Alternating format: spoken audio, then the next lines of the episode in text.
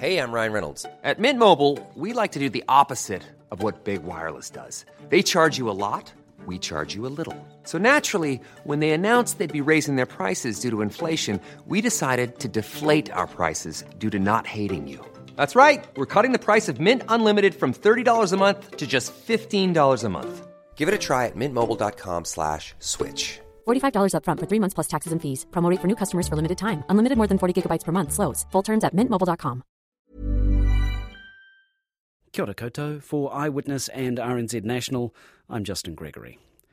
In this episode, we remember a time that quite a lot of us would probably like to forget. Less than 30 years ago, teachers in New Zealand had the right to physically punish their students for bad behaviour. But as you'll see, some of them were more enthusiastic about it than others. I went to the primary school at the top of my street. This is poet, rapper, and author Dominic Hoey, and this poem's about what he calls his awesome education. But hang on a bit, because it's not what you might think. Our teacher was a thick necked sadist. He carried soft, brutal hands and wore big, wet eyes on his stupid pig face. Yeah, see what I mean? He taught a master class in the joys of violence, spelling mistakes, laughing, being a child. All were answerable with beatings that make any meth head bouncer proud. One day, this thick necked sadist loses control and his beaten victim escapes from the class. Everyone settles back down to work until a man in a red jacket arrives. He wants to know if the teacher hit his son. The man in the red jacket grabbed the teacher by the throat and dragged him from the classroom.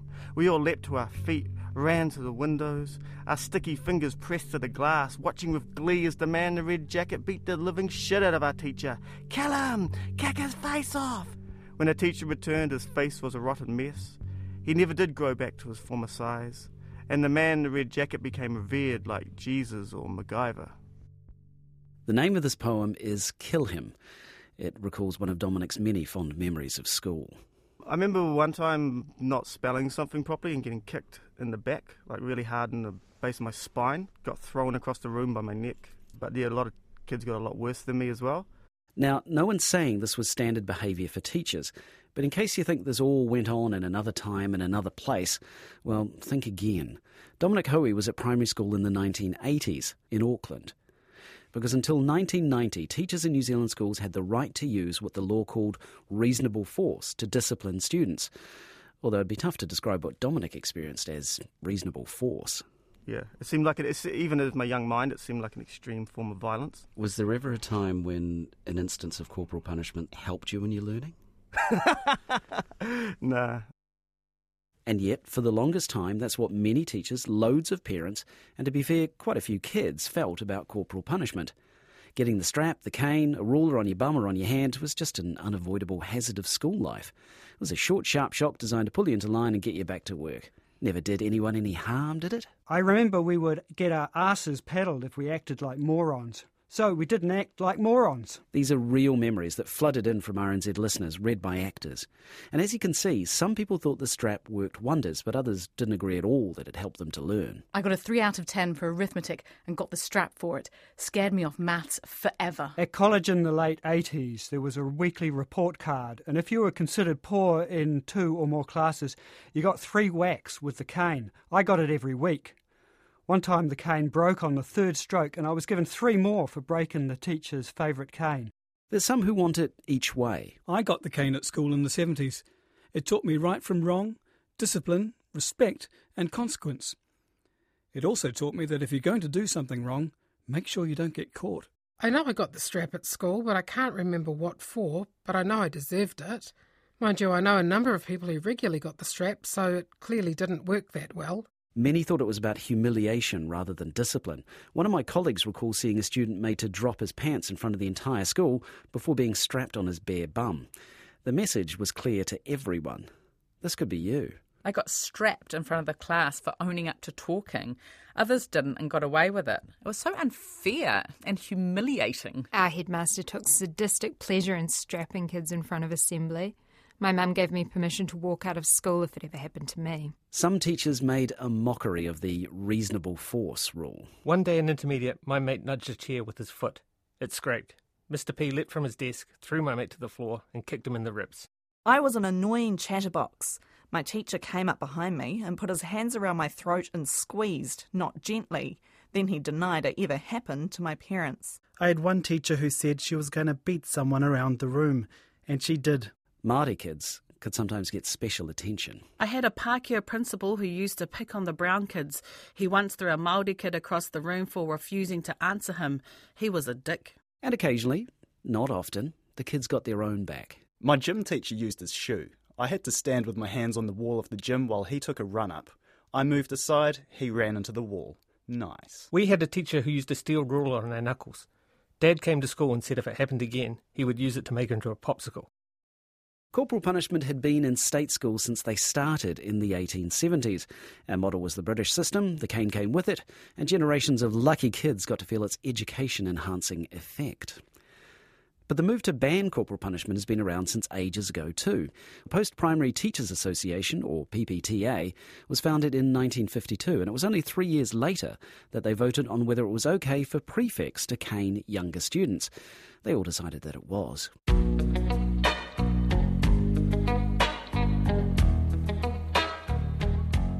1958, a visiting American psychologist called Dr. David Ausubel got right up everyone's noses when he suggested that bodgies, those teenage terrors of milk bars on motorbikes, were the products of the heavy handed punishments and overt authoritarianism in our schools.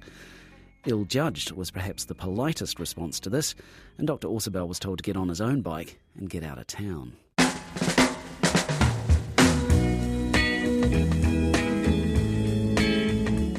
1961, the new Crimes Act included a section that would become famous again in the 2000s. Section 59 permitted every parent and every schoolmaster the right to use force by way of correction, quote, if the force is reasonable to the circumstances, end quote. Tell that to Dominic Hoey. But teachers continued to question the cane. In 1964, Cambridge High banned it. Burnside High and Christchurch followed in the mid 1970s. From 1970 onwards, the Department of Education began urging schools to find other options. Otara's Tangaroa College opened in 1976 and they never had corporal punishment there. Detention, suspensions, and expulsions were used instead. In 1975, Education Minister Phil Amos, a former teacher, called corporal punishment an abomination.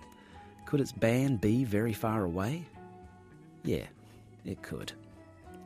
Shona Smith, Shona Hearn as she was then, started her teaching career in the 70s and she went on to be the boss of the PPTA. Back then, most of her colleagues were men, and by sheer numbers, they dominated both schools and the ranks of the PPTA, and by and large, they wanted the right to cane. Shona didn't, not that it mattered. As a newbie and a woman, she wasn't allowed to punish her students. A senior male teacher did that. I, in fact, did have conversations with, with boys who pretty much openly said to me that I couldn't be as powerful or important or effective as a teacher because I couldn't hit them. There were rules. One, every punishment was supposed to be entered into a log, and two, be witnessed by another teacher. That was the rule, if not the practice. Three, most schools didn't cane or strap girls. Just as men had the duty to give the strap, boys had the burden of receiving it. Some boys ran bets with each other to see who could get strapped the most. The majority of us kept our heads down and tried to keep our backsides out of trouble. Shona thought it was all wrong the sexism, the undermining of her authority, and the reinforcement of an outdated idea of maleness. Might is right. In the end, if there needs to be punishment, it will be physical punishment and it will come from a man.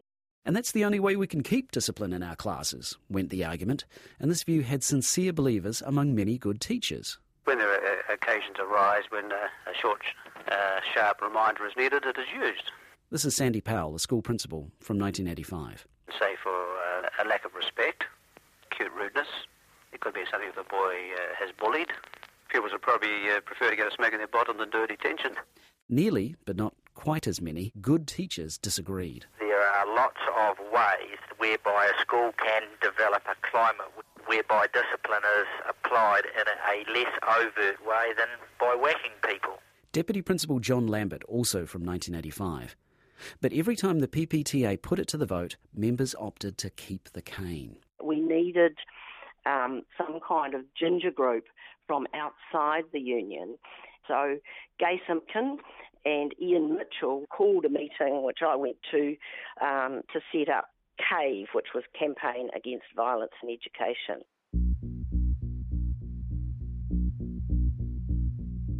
The goal was to persuade teachers, parents, and the government that banning the cane was possible and desirable and would result in less violence overall in schools. Cave adopted guerrilla tactics to win their hearts and minds campaign.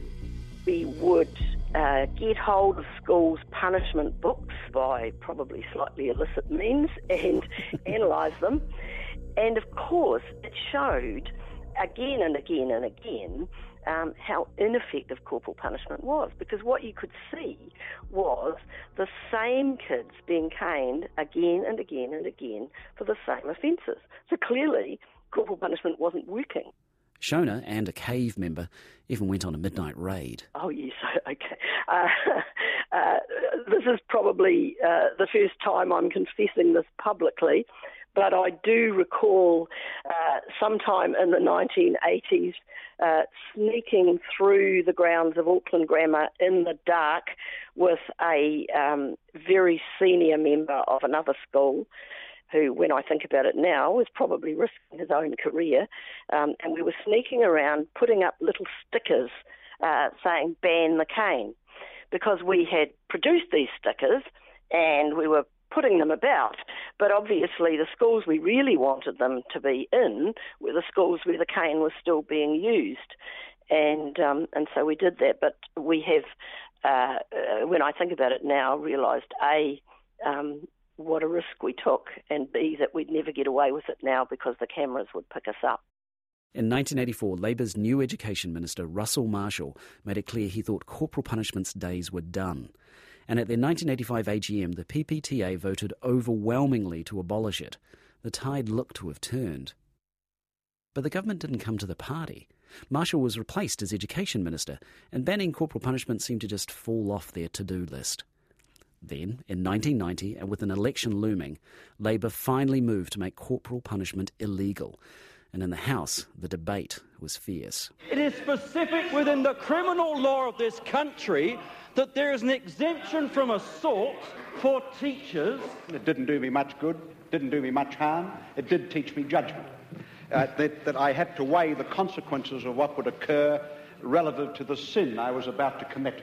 Violence amongst yes. our young children at school is opposed in every other form. We don't like bullying, we don't like children attacking each other, and yet we commit violence against children.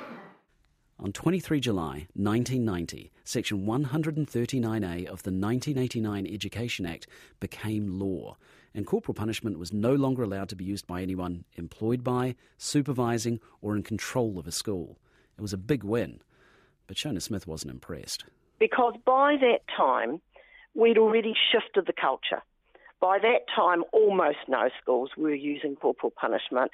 At that time, Labour was fairly obviously going to lose the election and see that they were probably doing this move in the vain hope that they might scrape up a few more votes from teachers. Yeah, but it didn't work. Labour was crushed in the election, and while the incoming national government pledged to take a look at reintroducing corporal punishment, they didn't do it. Prime Minister Jim Bolger said we were past all that. So are we? Tanya Kelly Roxburgh is a secondary school English teacher in Christchurch.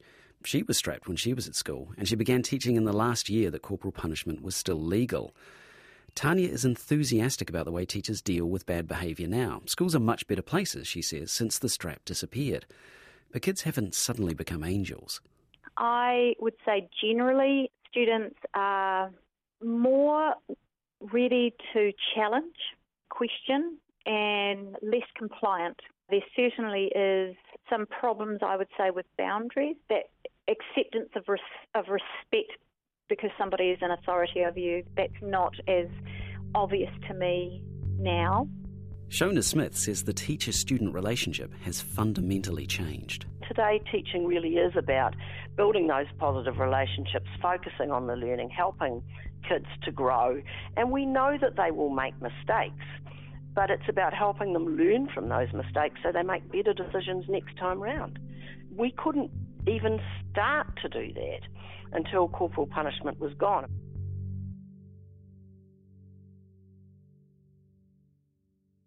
The story was produced by me, Justin Gregory, using archival audio from the Taonga Sound and Vision. The engineers were Rangi Powick and Jeremy Veal. You can subscribe to every Eyewitness podcast at Apple Podcast or at radionz.co.nz forward slash series. And while you're there, please give us a rating. That way more people get to hear about Eyewitness. And if you've got stories you want us to tell, you can email us at eyewitness at radionz.co.nz. Matiwa. Botox Cosmetic, onabotulinumtoxinA, FDA approved for over 20 years. So, talk to your specialist to see if Botox Cosmetic is right for you. For full prescribing information, including boxed warning, visit BotoxCosmetic.com or call 877-351-0300. Remember to ask for Botox Cosmetic by name. To see for yourself and learn more, visit BotoxCosmetic.com. That's BotoxCosmetic.com.